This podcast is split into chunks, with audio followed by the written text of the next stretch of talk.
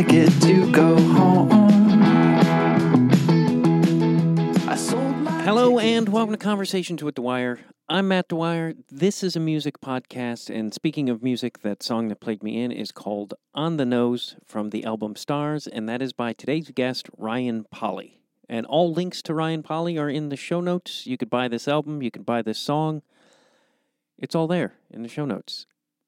Ryan and I talk about this in the podcast. He's surprised that uh, I still buy MP3s and digital stuff, but I do. And I bought some of his stuff digitally. I like to support. I can't help myself. You support any way you can.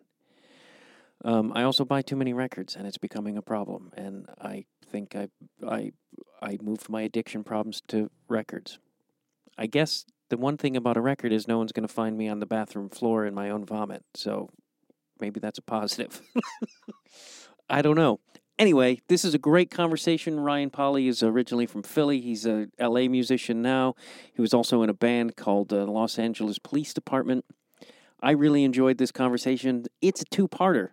The first hour is here on the free streaming app that you're listening to, but part 2, which is another 40 45 minutes of conversation, live solely on my Patreon, as do often a lot of my part 2s. All my conversations tend to go long and uh, live on part two or in their unedited form on my Patreon. A lot of the I sometimes just put up the whole conversation unedited, so there'll be a, a lot of extra bonus stuff. There's also blogs and whatnot on my Patreon. You can go to themattdwyer.com, become a Patreon subscriber, and listen to part two of this, or see videos of these conversations. I believe the video will be up in its entirety too. So if you want to see Ryan's handsome face and my average face, please become a Patreon subscriber. TheMattDwyer.com. Do it.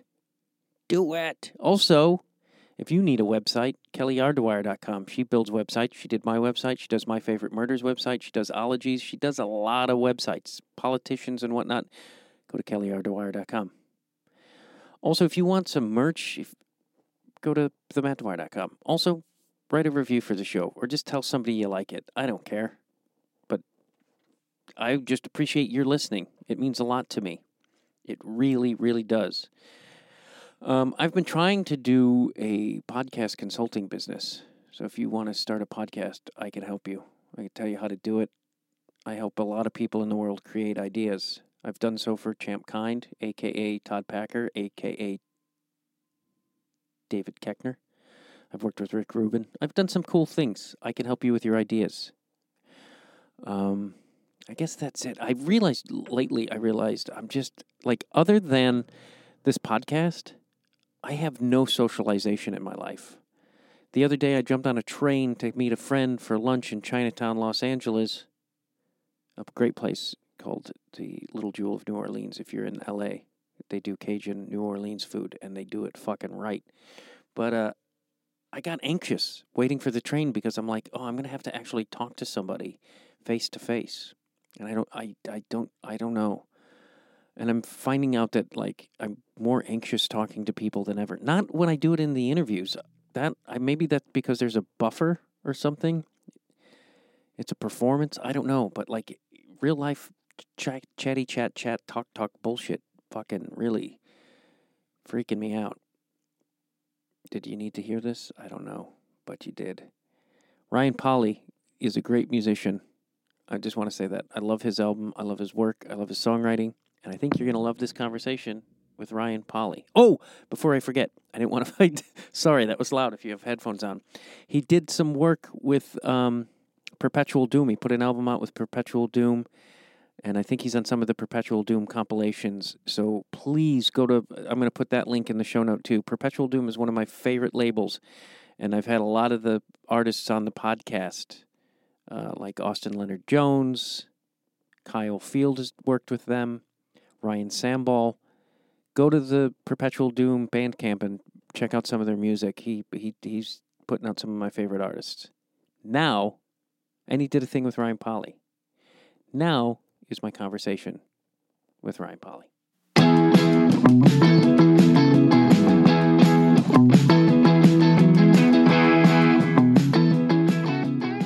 Oh man, that concept is so foreign to me at this point. Like the idea of like retiring or the idea of like having money at, at a certain point. Like it's just, it's just not, it's, I I don't think it's in the cards for any creative pursuit or, or it, that's, that's the, that's the, that's the, that's the trade-off, I guess. Isn't that Um, part of me is like, well, I can't, I could retire, but I've also just kind of had a lot of free time just with no money. Oh yeah, yeah. I mean, being being being broke is. Um, well, here's the thing: is like, I think I think um, for me, the idea that I could cheat the system and just make art and um, and expect that uh, I'm going to be able to pay rent with it is it seems seems kind of ridiculous. Um, I'm laughing so from a I'm- place of total understanding and suffering. Yes, and so, so if it if it if it gets um, anywhere close to that, it's like I'm double brained, right? It's like I, half half of the brain thinks, no, like the system is broken, capitalism is disgusting. We undervalue artists. We're stealing music.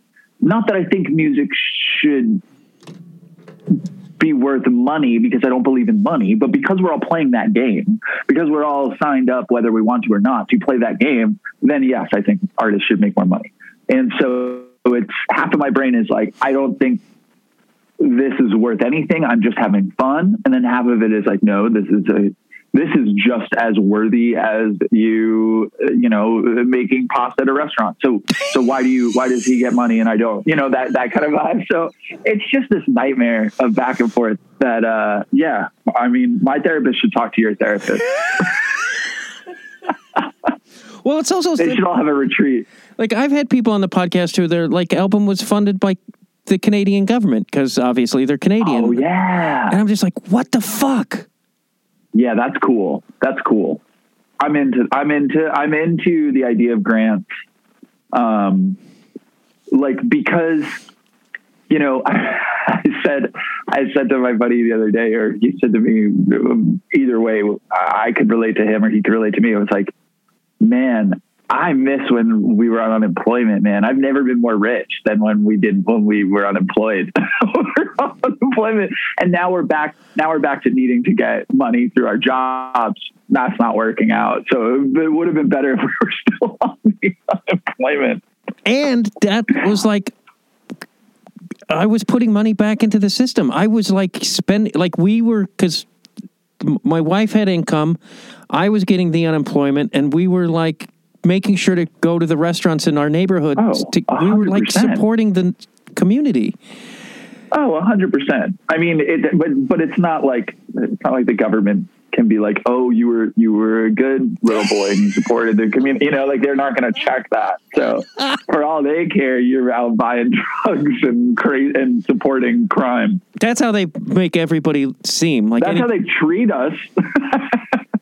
It's like it's infuriating too because like, and I'll be honest, like I've bucked a system. I've like lied and like gotten food stamps, all that shit. I'll play fucking or I'll. I worked for a guy who would pay my wife so I could get this like. And I Yep. and people are like, you should be ashamed of yourself. I'm like, they fucking give all this money to the corporations. Fuck you. Like, fuck you. I'm going to take what I can Yeah. get. I was just saying to um, my girlfriend yesterday, I was like, you know, like when we go to school and and and uh, the last thing our, uh, our like coach or our teachers or parents say is like, um, like it's your life.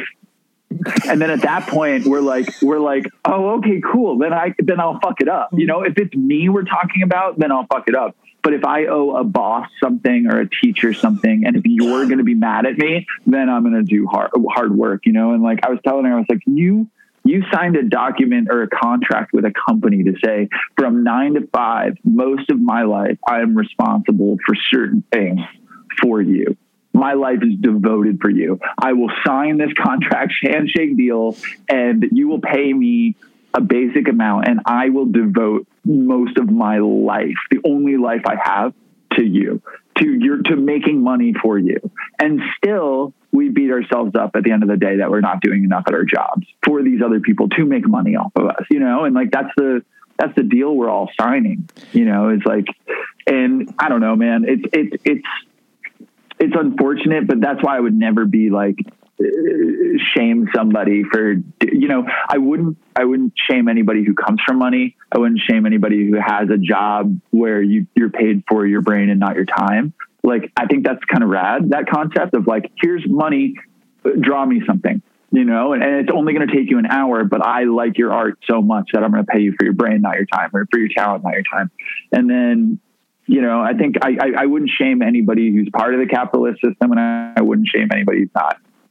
Yeah. anybody's lying to the IRS, I wouldn't shame them. You know, like it's just, it's all so fucked that like it's, it's just the wild, wild west of it, you know? And that's why I'm glad we get to talk about art because it's like, that's once you realize how fucked this side of things is, it kind of frees you up to, like to laugh about it like we're doing and kind of get past it and, and not bring that baggage into the art because it's so separate and so disjointed right now that it's, you know, there's not even a reason to link the two at, at this point. I mean, here's, here's, here's to hoping that there is a day in, in our future where we can be like, man, like there's so much money in music, but like, you know, but like it's fucked up or like here's why it sucks or, you know, I'm excited about that. That's going to be fun. Because I've never, I've never been in the industry where that's happened. I mean, I guess in pop music, um, and in, in some lanes of hip hop, but it's been since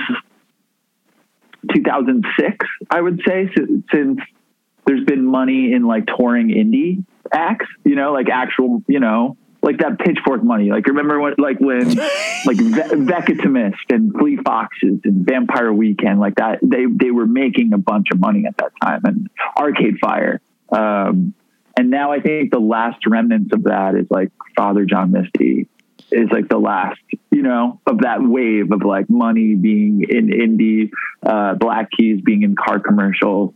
And now I think there's just no, there's just no money in it. So, so that's in a sense, that's um, shitty, but in a, in another sense, that's kind of freeing. Does that make sense? Yeah. I was trying to, like, uh, because, like, I was talking to uh, uh, one of my guests was saying like now there, a lot of the venues are bought out by Live Nation. It's like is that is that part of it? Like because like the small the small venues are even owned by these big monster fucks corporations. I'm like, is that even ca- causing for people to get fucked more? I think that uh, it's funny. I I was talking to a manager or an A and R, you know, somebody in the industry, and he was he was trying to tell me that he would, you know, this wasn't his first rodeo. Like he was trying to tell me, like, hey, look, I've I've been around for a while, and he was trying to tell me, he was like, look, I I signed this band to this, I did this, and he was like, one time, dude, he was like, one time I took this band on like a national tour, and we came back there, like we came back like even, like we didn't even come back in the red. And I was like, that's, I can't believe I'm hearing this, that this is a brag right now that you came back and didn't make any money from a tour. Like that's a six, that's like, and this wasn't, this wasn't, this was like a manager that was, you know, he was, or an A&R that was, had been around. This wasn't somebody who was like DIY. This was somebody that's like, dude, we went to Europe and we came back and we, you know, broke even. And I just remember thinking like, wow, like, so, so the idea of Live Nation taking money out of, um, out of touring and live music, I would imagine would affect more people at the top or more people like, um, I don't know because when I talk to bands that are touring, they're excited because they're playing their song live for people and they're getting out on the road, but they're not coming back with that much money. And then they have to figure out how to sublet or pay rent while they're gone. And, um, you know, it, it, it doesn't seem to be like a job, if that makes sense. It doesn't seem like it, it was at one point I, and, and it is for some, but the overwhelming majority of people that I know that go out and hit the road are not coming back like, oh, sick. Now I don't have to do anything the rest of the year because I have this money from touring. Like that's just not. So the idea of Live Nation owning the venue might further fuck it, but it's already so fucked that you know I'm not sure that affects any any. I, I'm not sure that affects anybody I know. Um, but maybe you have talked to people that were you know more personally affected by affected by that kind of change, but and then what, what do you, it's not like you want to change ticket prices, but you just change the bar. You have to change the deals that these people are making with musicians, right? Because they're they're giving them like a couple hundred bucks to split as a band, um, and then maybe a percentage of the bar, and then they're asking you to draw friends, but the friends have to pay like what twelve to twenty dollars to get in the door and then buy drinks, and then you're only walking home with a couple hundred bucks to split between you and your band. Like it's it's just, and so I'm not saying we need ticket we need to price tickets at 50 60 dollars. I just think that those bars need to. I don't know. We need to rethink the model, right? Because if you just set up a venue that's just for shows and there's no drinks there, you're not going to make, make enough money. Um, and these places need to make money. And I don't think they're making a ton of money that they're also not giving artists because, um, you know, a lot of these venues and businesses had to close down during the pandemic. Yeah. So, so I, I, I think I just don't know enough. You know, I think it's it's hard because like you know, like it's to be in this field as a music guy. I, I am in no way do I feel like a representative of what it's like to be a musician. Do you know what I mean? Yeah. It feels so vastly different and and spread out that I can only really relate uh, give you my experience. Yeah. because it's just like it, it's and people are very you know it, it's it's kind of um smoke and mirrors too where it's like oh man it's like oh dude you had that record deal. How did that go? And then it's like oh man like it, it's all whatever dude. Like it's you know i'm glad you like the music. It's like, oh i saw you open for that. Well, it's like everybody's just like yeah it's fine man. Like i'm glad you like the music. That's always what it comes down to. It's crazy because like if I read like I read a lot of like memoirs and biographies and shit, and you Cool. like hear what like dudes got paid for a weekend at a club in like the 50s and 60s especially like comedians like it's the same Yeah. amount as today like like lenny bruce was making like $20000 a weekend $50000 a weekend and i'm like wait a minute how did this this is 19 fucking 60 like where Yeah. did this fucking turn happen it's crazy Yeah, that's a fascinating way to think about it. I think paying for entertainment.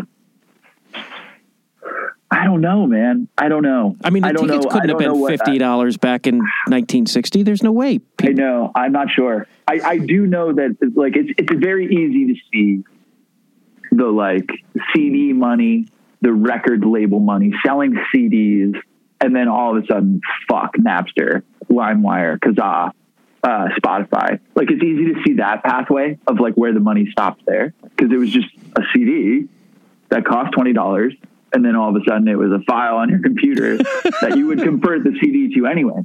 That you didn't have to pay anything. Do you really? Do You're you, just like do you think that Napster? Like I, they always say, like Napster hurts it, but I know, like I would steal stuff on Napster, but it was mm-hmm. because I don't want to buy anything. That was the only thing I was like, I don't want to buy this without hearing it and get fucked. Sure. And you don't want to drop twenty bucks on b- bullshit.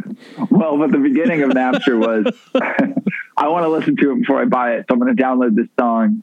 It's going to take a week. it's going to download and then it's going to be the wrong song. I did have that happen, but I still bought as much music. I mean, I always, I still buy music. Like I'm, Do you?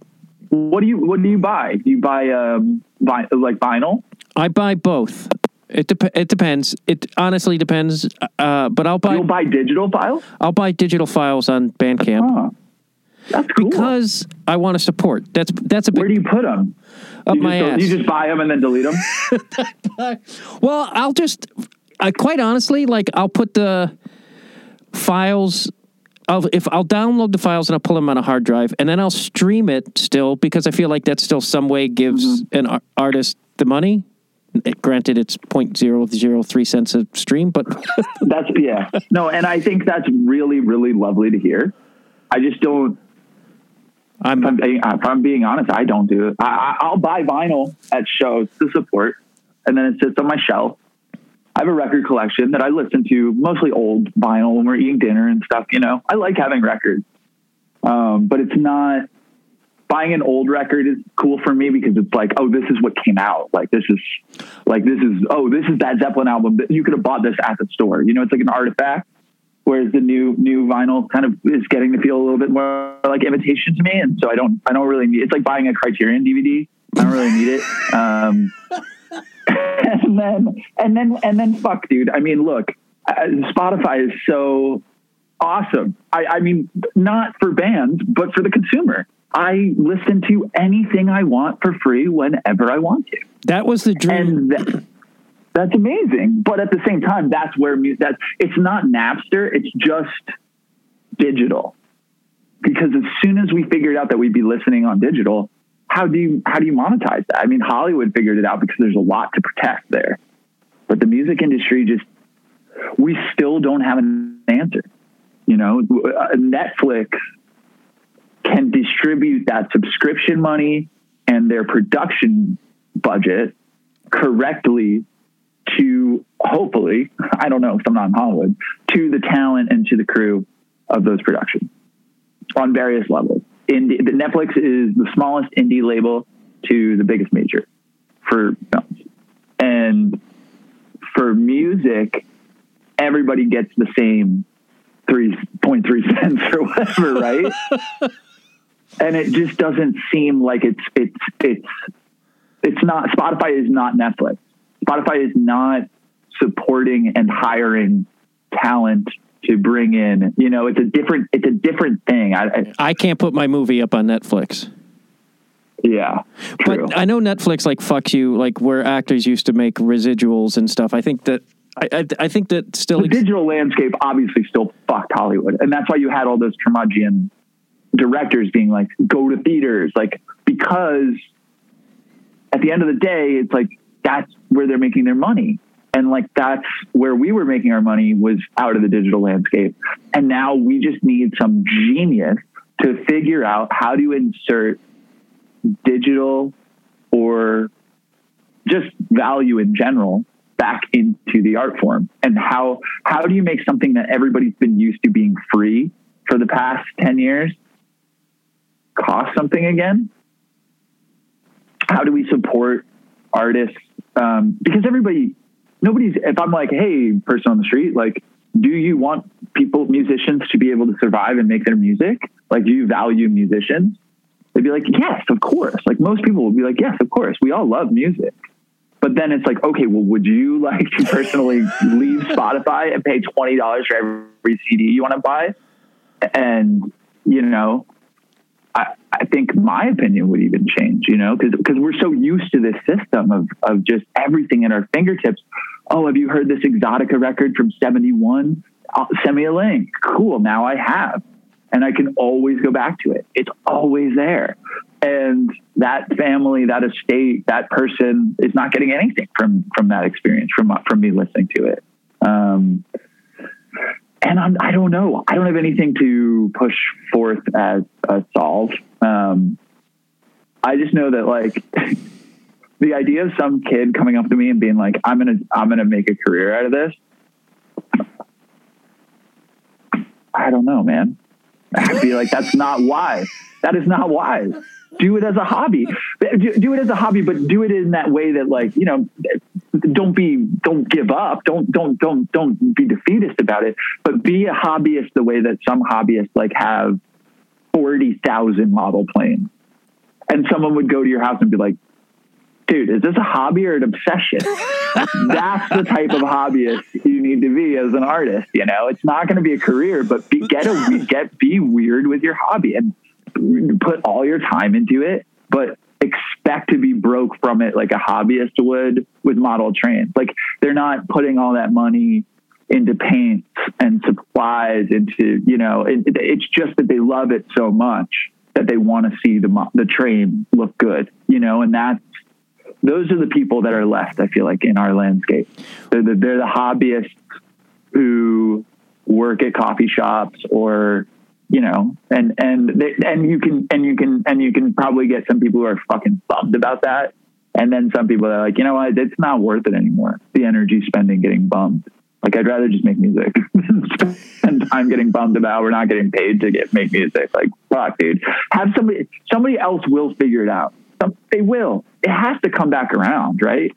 Because the thing is, right now it would only work if the Taylor Swifts of the world all got together and said no, you know? But the problem is within this, this, the way that we're valuing artists right now, there will not be any more Taylor Swifts or like we're going to get less and less Mac DeMarco, less Tame Impala. I mean, you even see that Tame Impala and Mac DeMarco are kind of ducked out. I mean, they'll probably make more records, but they're probably not participating in the industry for a reason.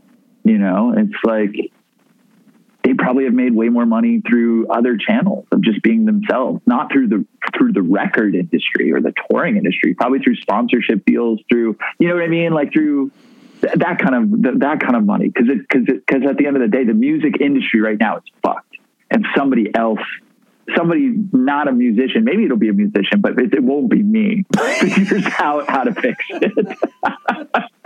What was was this any of the landscape when you wanted to get into music, or, or not wanted because you clearly did, but like, what was? no, man, it was no. We moved to LA, and How old were you when you moved to LA? like 21 22 and and and and like local natives was like the big band right then do you remember that record? Gorilla manor? So sick. Like all these harmonies and like chamber pop and Blogotheque and pitchfork. Like that was the landscape. All these blogs. And we were like dude like oh and they were they were making it looked it looked like they were making money. I don't know if they were but it looked like these bands like vampire weekend you know these these white boy college rock indie bands that appealed to me as a white boy college kid at the time who also grew up you know playing classical piano and singing harmonies i was like oh dude like this is great. There's a career in this. And so i came out to la to have a career in music. Um, and now i think it i don't know if i was just naive or if back then there was more of a landscape there was more of a you know it, it seemed more like a good idea than it does But also, like as an artist, you're hopeful. Like no matter how people would say I'm cynical or blah blah blah or anybody, you're as an artist, inevitably you're a hopeful individual, and you hope for the best of what you're pursuing. Yeah. Yeah. And I think that that just always was a split between, you know, defining success, being hopeful that the project would connect, being hopeful that it would sound good, being hopeful that we'd be proud of it, and then being hopeful that it would provide a way for us to pay rent. Um, and then just, you know, it's always both, but um, more stock gets put into the first of, you know, because you watch something become commercially successful within the context of whatever that fucking means in my in my small indie LA mind, and and you don't see that you don't see that move the dial that much, you know. So you so you're like, okay, that could happen to anybody. That that whole commercial thing. So so let's put more stock in what it sounds like, and if people are going to connect with it, and the live show, and how we feel, and you know, that's great. That's great. Like nobody nobody comes into this space and is like, all right, like there's money to be made. Like how what what should we make today? Like what should we you know like what like let's try to make this because this is in. You know, it's just it's just there's it just never even comes up because there's because nobody's thinking about that right now. Yeah. People people are thinking about how to survive and how to eat and how to pay rent. I mean, survive is a tough word because I think you know everybody's figuring it out. I don't think anybody's being a music person right now being like, how do I make this work? Like I, I just quit. I, I, I left college. I'm going to be a musician now and pay rent. So I'm going to pay rent with my songs and my shows. Like, I don't think anybody thinks that that's possible. So everybody, everybody, kids now know that they're going to have to like move to LA, do all that and have a job. Yeah. I don't know. I was thinking while you were saying that because I was like, I've redefined what success means to me over the years, which I think was realistic because I think a lot of what we are sold as success is a fucking load of bullshit. But I'm also like, how much of that uh, is people redefining what success is is also due to the environment of where we're seeing capitalism isn't really fucking working in our favor. Yeah. Um, and so you're forced, and so you're forced to change success. So, I mean, yeah. I, I hear you, man. I think I think um, I resent when somebody asks me what I make. Like, what do you make from the podcast? You make money doing that? And it's like, I never started anything creative in my life because I was like, money, La- not the first thought. no. And I and I do think that most projects, even when there was a lot of money in the industry, like uh, right, because there's always money in Hollywood, and there's and there's always great movies. There was money. There was a lot of money. Everybody talks about the '90s out in LA. People are like, "Oh man, like this isn't the '90s, dude. Like, there's no industry. You know, like everybody's like, this isn't the '90s. There's no CD sales. There's no big major label deals for rock and roll musicians. No Weezer. There's no you know Blink and um, Nirvana, Pearl Jam." Um, and I think that at that time, even though there was more money there, I don't think those artists were were were were changing their tune. You know, like there was there was money, so there was more commercial art. There was more people maybe making music that they hoped would get them money. But I think that there were just as many artists that were just still wanted to write a song about like the death of their friend, right? And they, they, they can't be like, okay, well, if I sing it this way, maybe I'll get more money from it, right? Like art is always going to be, whether there's money in it or not, it's always going to be this pure thing, which is so great, and um, that's why we love it. It's like, and and so to that extent, I would argue let's pump more money into it because I don't think as a social experiment that'll fuck up the quality of the art. If anything, it'll just make it so that if you're not from money at all, like if your parents don't have money and you move to LA and you're like, I need to, like, I can't have any help with rent. I don't have any like friends to help me out. Like I'm on my own. Um, and I want to be a music person. Let's do this. Like that's going to be so, so difficult. And I would imagine that a lot of those people don't make it because they realize, oh, that's not any pretense or preconception of of a music industry that that rewards good art with good money is out the window. I think as soon as you realize what it is, what, however you realize that, and then um, I think a lot of people fall off the edges because they can't they can't afford to. I mean, like I know a lot of people who you know, we're, we're still trying to pay rent, but we know we have a community, we have friends, we have couches to sleep on, we have people that won't let us fail, you know, won't let us not have money. Like, you know, I, I, if I, if I needed it, I could find somebody to help me pay rent, you know? And I think a lot of people don't have that. And how the fuck are they supposed to play their guitar for a living? like, that's just not.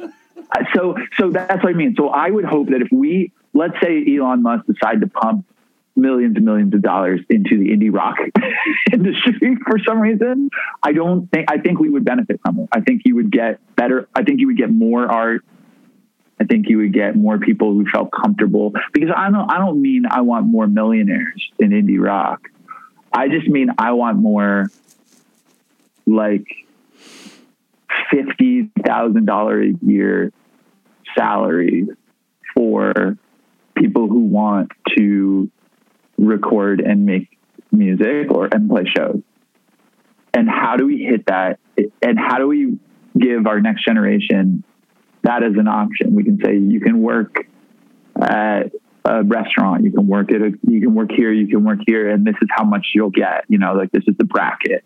Like, or you can do music and it won't be that much, but this is what you'll get instead of like, or you can do music and it, and you'll, and like, it's so fucked. Like, who knows? You'll probably end up a drug addict, like, you know, like an alcoholic within a year.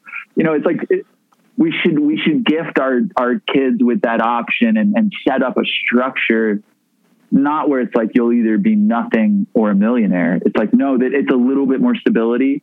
And I find that most people who want to, um, make music instead of expecting anything near a fifty thousand dollar a year salary, I think they end up having to pay around twenty thousand dollars a year um, for their art, and that can be music video, that can be you know unpaid time, that can be uh, recording, producing, anything. You know, uh, even tour. Like I said, people coming back in the red. So how do we how do we shift that where it's you know it's not much, like maybe even minimum wage or, you know, a little bit higher, but we, we take care of people who want to spend their time creating things for us because at the end of the day, all we can do is talk to our therapist and laugh about how fucked capitalism is, no matter what industry you're you're in.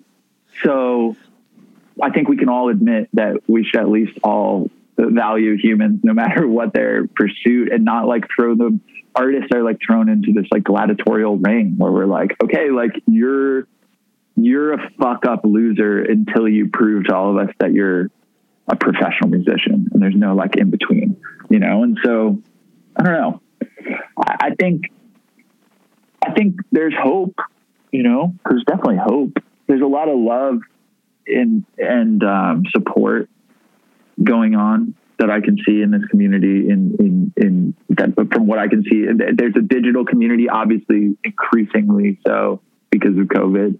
And I think that's us too, right? Like that's how we know each other is the internet and that's become a way to set examples of supporting community and connect with each other and figure out how to support community and, and be on each other's side and be each other's friend.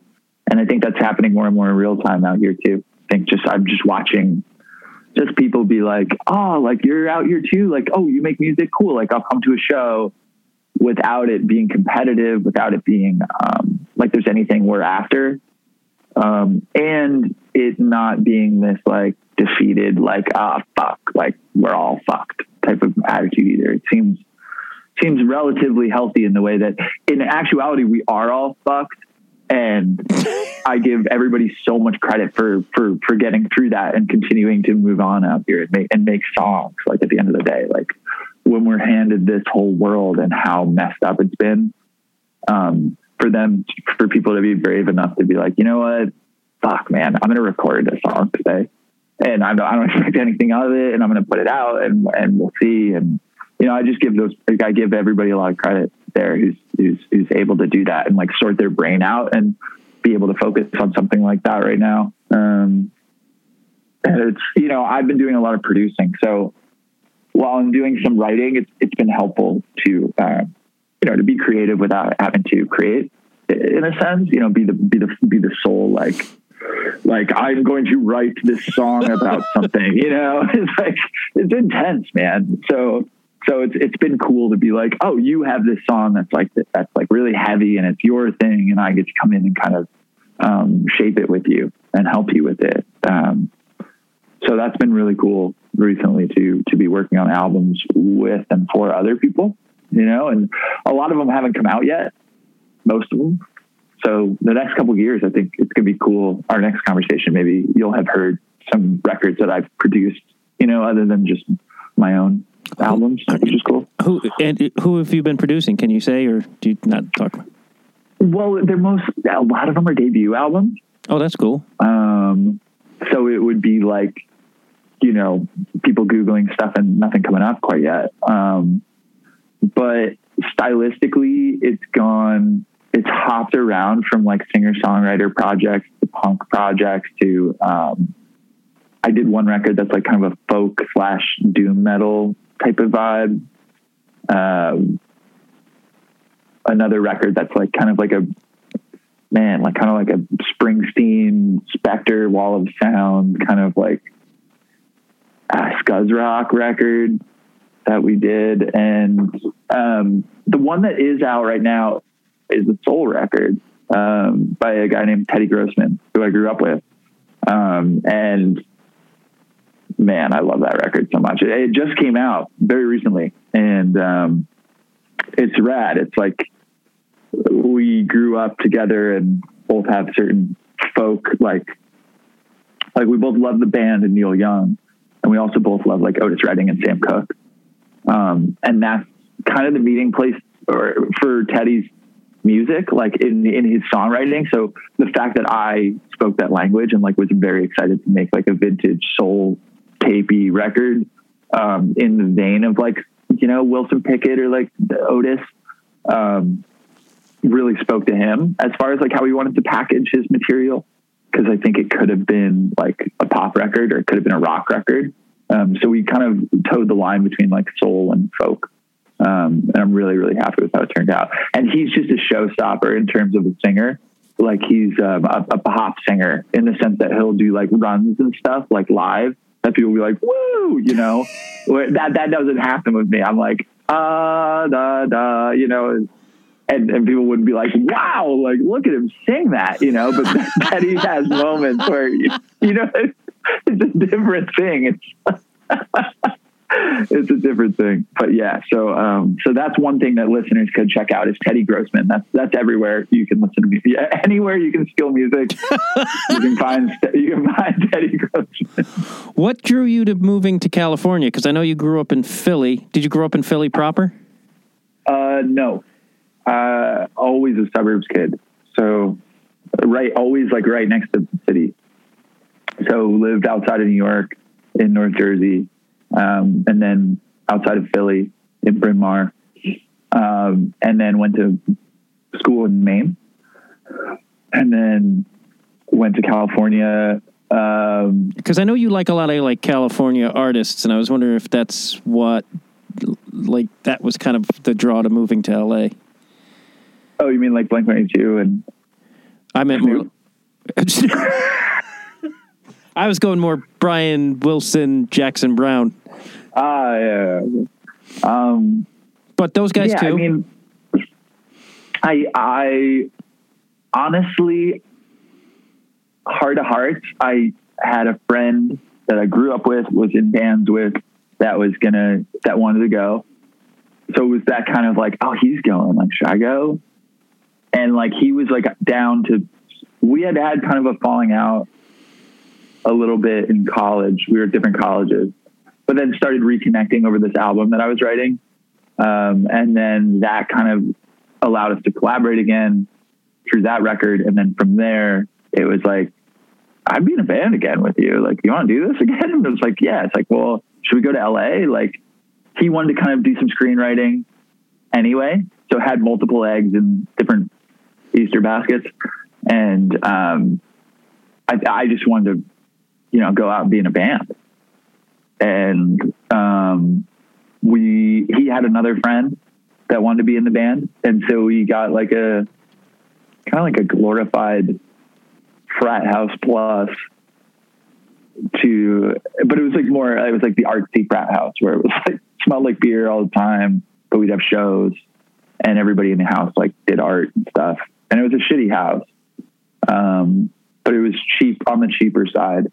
And I just worked retail and, um, was in a band and on the was just writing so much at that time.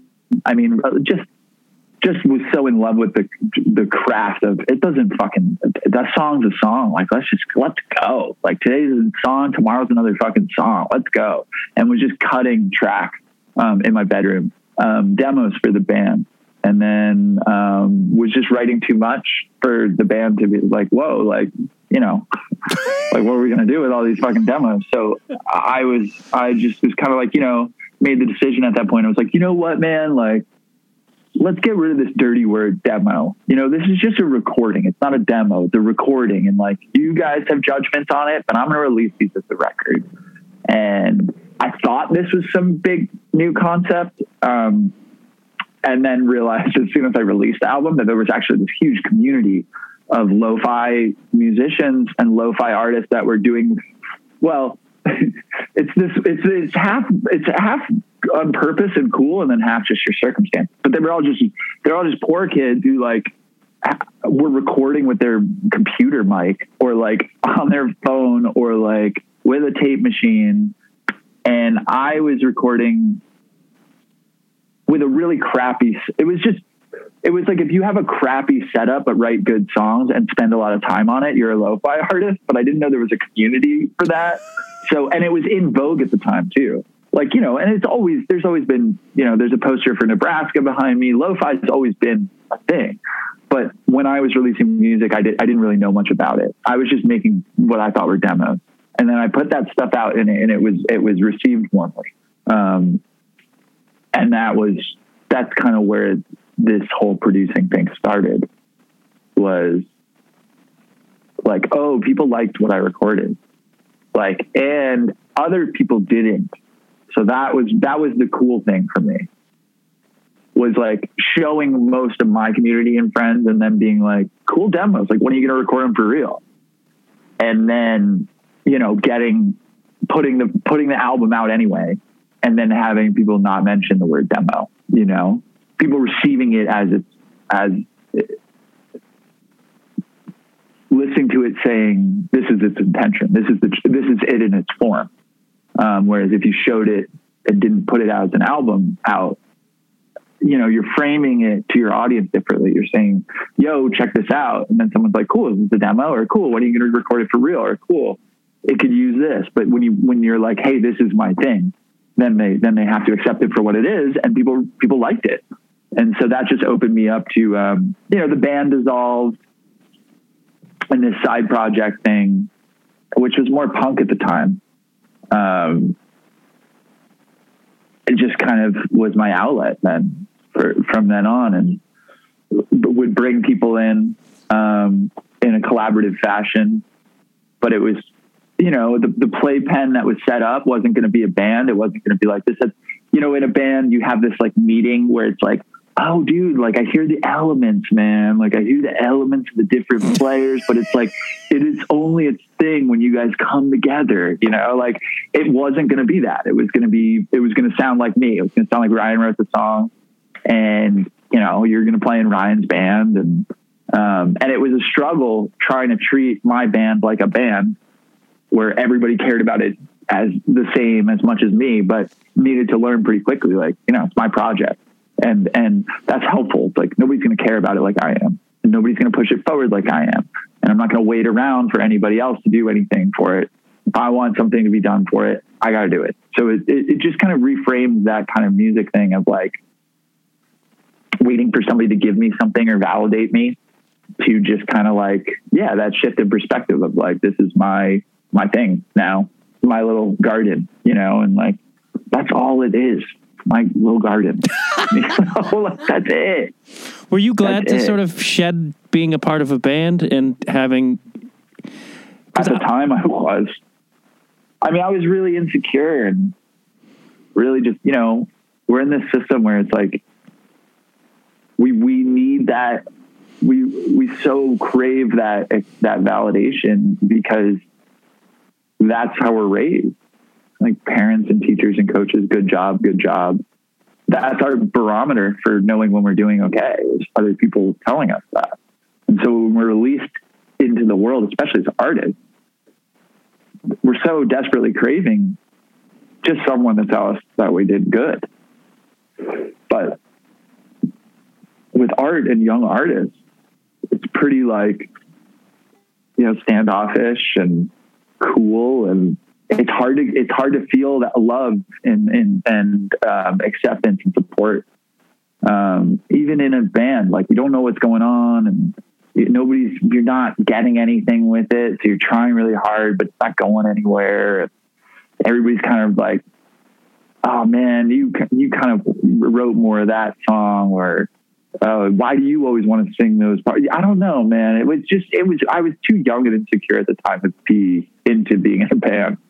And so it was good for me to leave it and focus on myself, but I'm craving being in a band again. Oh, now that I'm like an adult, adult person. Yeah. I, I, I feel like I have settled into myself where I could actually contribute to a pure collaboration and not bring my ego into it. Like I have so much practice now with my producing. Um, where it's like cool that I have my project because I can dump all my ego shit and like this is how I would do it. Like this is what I would do. That that could be my project. And then the producing is this is what they would do. Let me try to get them there. Like, oh, you want that sound? Let me try to get it for you. Like, here's what I would do. Do you want that? Like, it's more about them. And then a band, I think it's like, if you can do it, it's kind of like you let go of all of it and just kind of see what happens, you know? And I don't know. I think I'd be happy to be a part of, I would still want to be part of the writing and still want to be like contributing to the, the thing. But I don't think, I, I don't think I have the ego anymore where it's like, I would want to be the front man, you know, cause, cause I, cause I have that. If I didn't have that, I think I, it would be too complicated for me to want to be in a band because I think I'd want it to be my band you know, and that's just me being honest with myself because I'm because I'm so driven to make music that I need an outlet for my songs So I think if I didn't have my project, I think that's probably why it was so complicated for me to be like, let's start a band, but like I want the validation and to write songs so much that that's going to get in the way of us actually being a good band together, you know? So now I think I'm finally at the point where it's like, no, I, I just want to, I, I think it'd be cool to be part of something. Yeah. Yeah, uh, it's inter- it, it, it's interesting that insecurity when you're in your 20s trying to create and not being like I don't know. Like now I'm just sort of like, yeah, okay, fuck you. I'll, I'm just going to do this thing. it's like I don't really Yeah. need v- as much validation. I'd like somebody to help me pay my fucking bills. Agreed. Do you do you are you making the plans to put together a band or is that just something you're in your in your in the brain? Interesting. Um,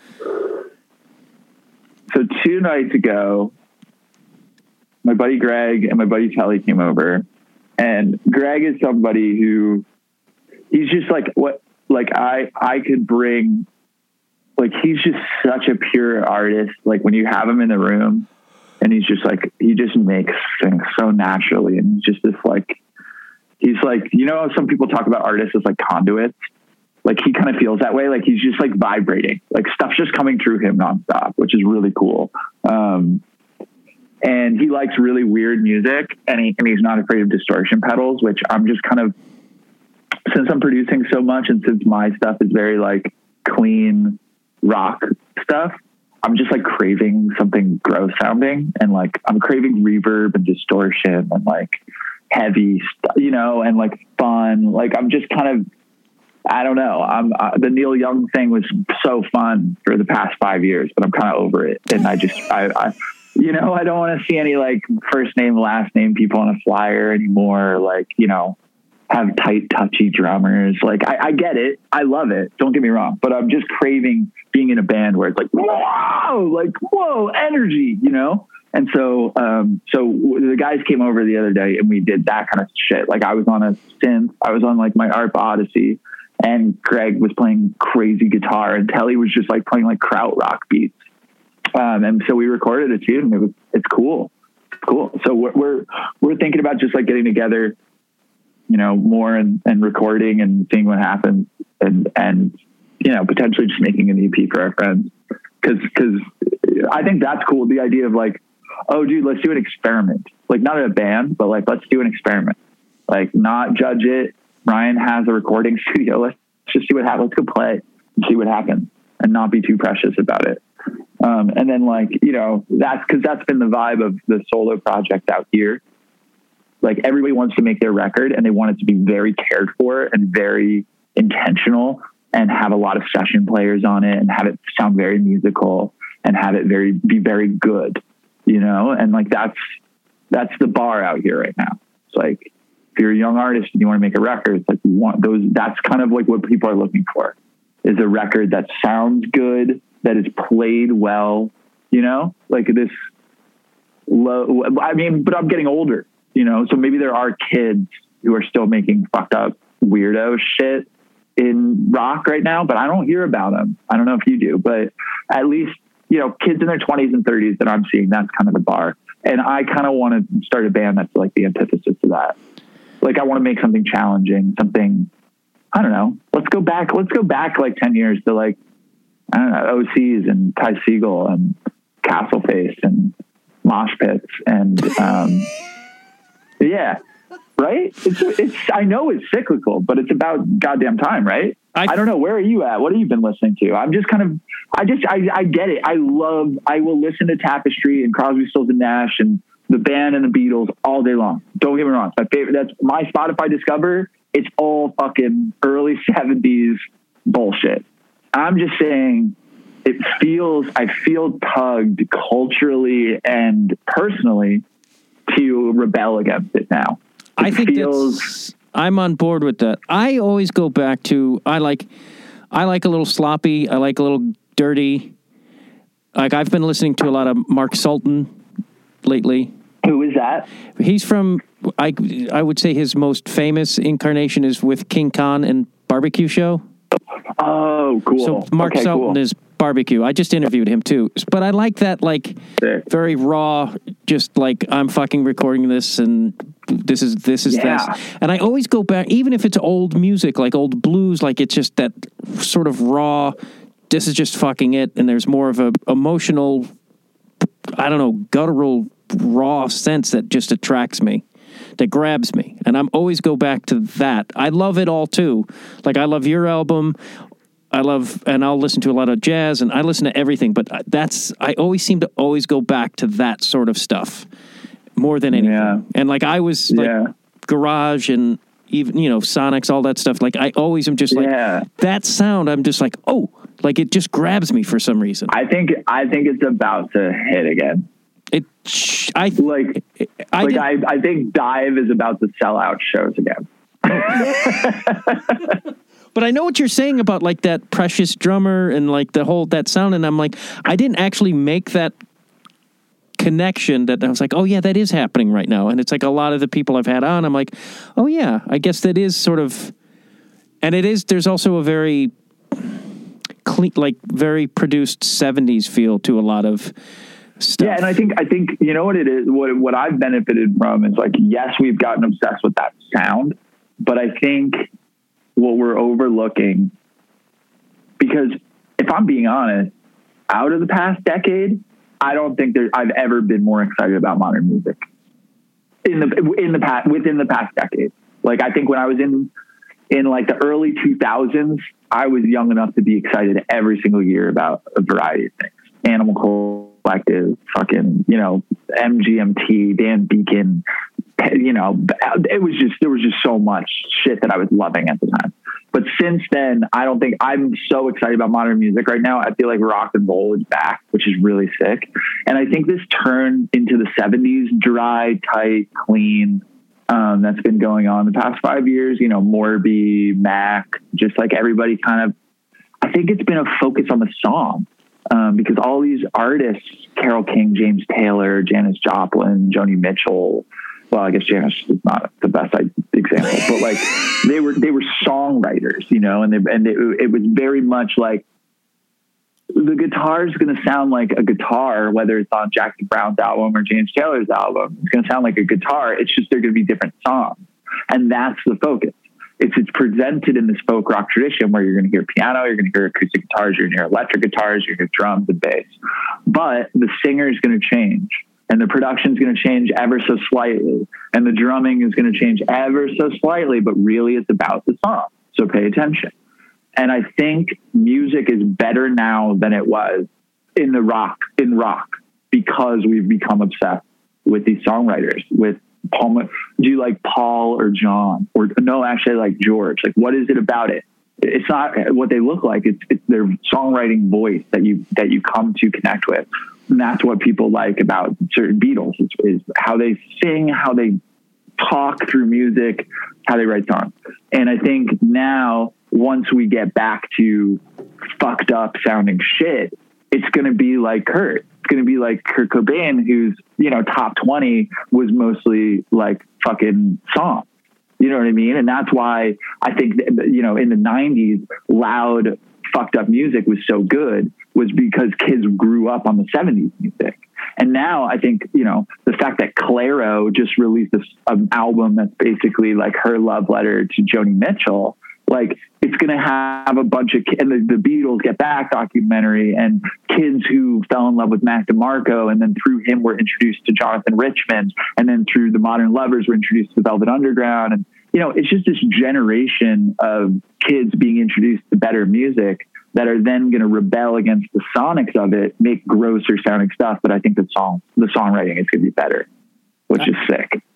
That's really interesting. And I agree. Like a, lot of the stuff I like might be loud and like even like Mark Sultan, it's like it's raw and sloppy or whatever. But it's like there is songwriting underneath it all. And I feel like that's what makes it extra special. Like even like early Nirvana. I guess it all kind of was early Nirvana. it really wasn't a late period Nirvana. I like that. I, I listen to middle middle period Nirvana, the middle years. But I mean, like there was songwriting underneath that loud shit. Certainly, Or even like when people hate Tom Waits, I'm like, yeah, I get why you would hate Tom Waits, but also there's songwriting under Tom Waits. Like it's not just fucking noise and bullshit. He's a good songwriter. Oh man, is he a good songwriter? It's weird. and that's that's that's Tom Waits is a great example of um, you know when I say loud guitars and reverb sonically that's something that I think you know adds juxtaposition to pretty and clear songwriting and that's Tom Waits too right it's like his distortion pedal is his voice so it's like it's it's just as punk it's but the lead vocal is distorted through his instrument and his weird ass brain Yeah, um, so and it's can- punk music, but it's it's so good, man. and it's he could. It's like weird because his voice is not limiting. It's like he can do a lot with it. It's just quite untraditional to what I think we're used to. right? Certainly, certainly, certainly. was what was your because you we keep you keep mentioning punk and i'm curious because if you listen to your most recent album it would be hard to be like oh there's a guy who was super into punk Uh huh. and i'm just curious about what your punk punk influences were and the, whatever the punk eras of your music were Sure. Yeah, I found that like I think that I have fallen in love with this tradition of songwriting and storytelling that's like very like love story centric, very like um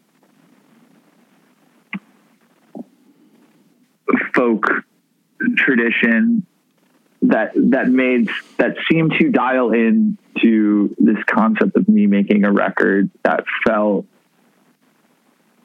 very me but it, that's still like identity shaping but it's the Ryan Pollie records have become so far or at least the past couple this kind of experiment or this exercise in um, making a Ryan Pollie record like making a record that feels like you're hanging out with the guy on the cover and you know it's like very me. It's very like dressed in my favorite colors and my favorite patterns and my favorite instruments and my favorite genre and that kind of thing. Um, and punk hasn't really fit in in a while to connect with the type of songwriting that i this type of songwriting that i wanted to do as ryan pollie right?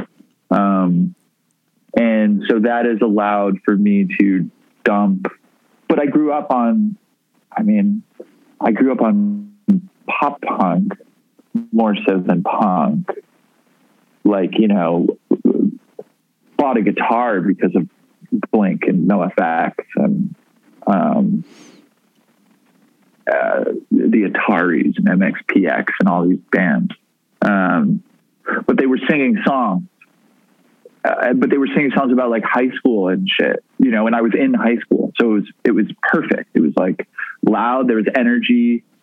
They skateboarded. They sang songs, you know, cause like bad religion was a little scary.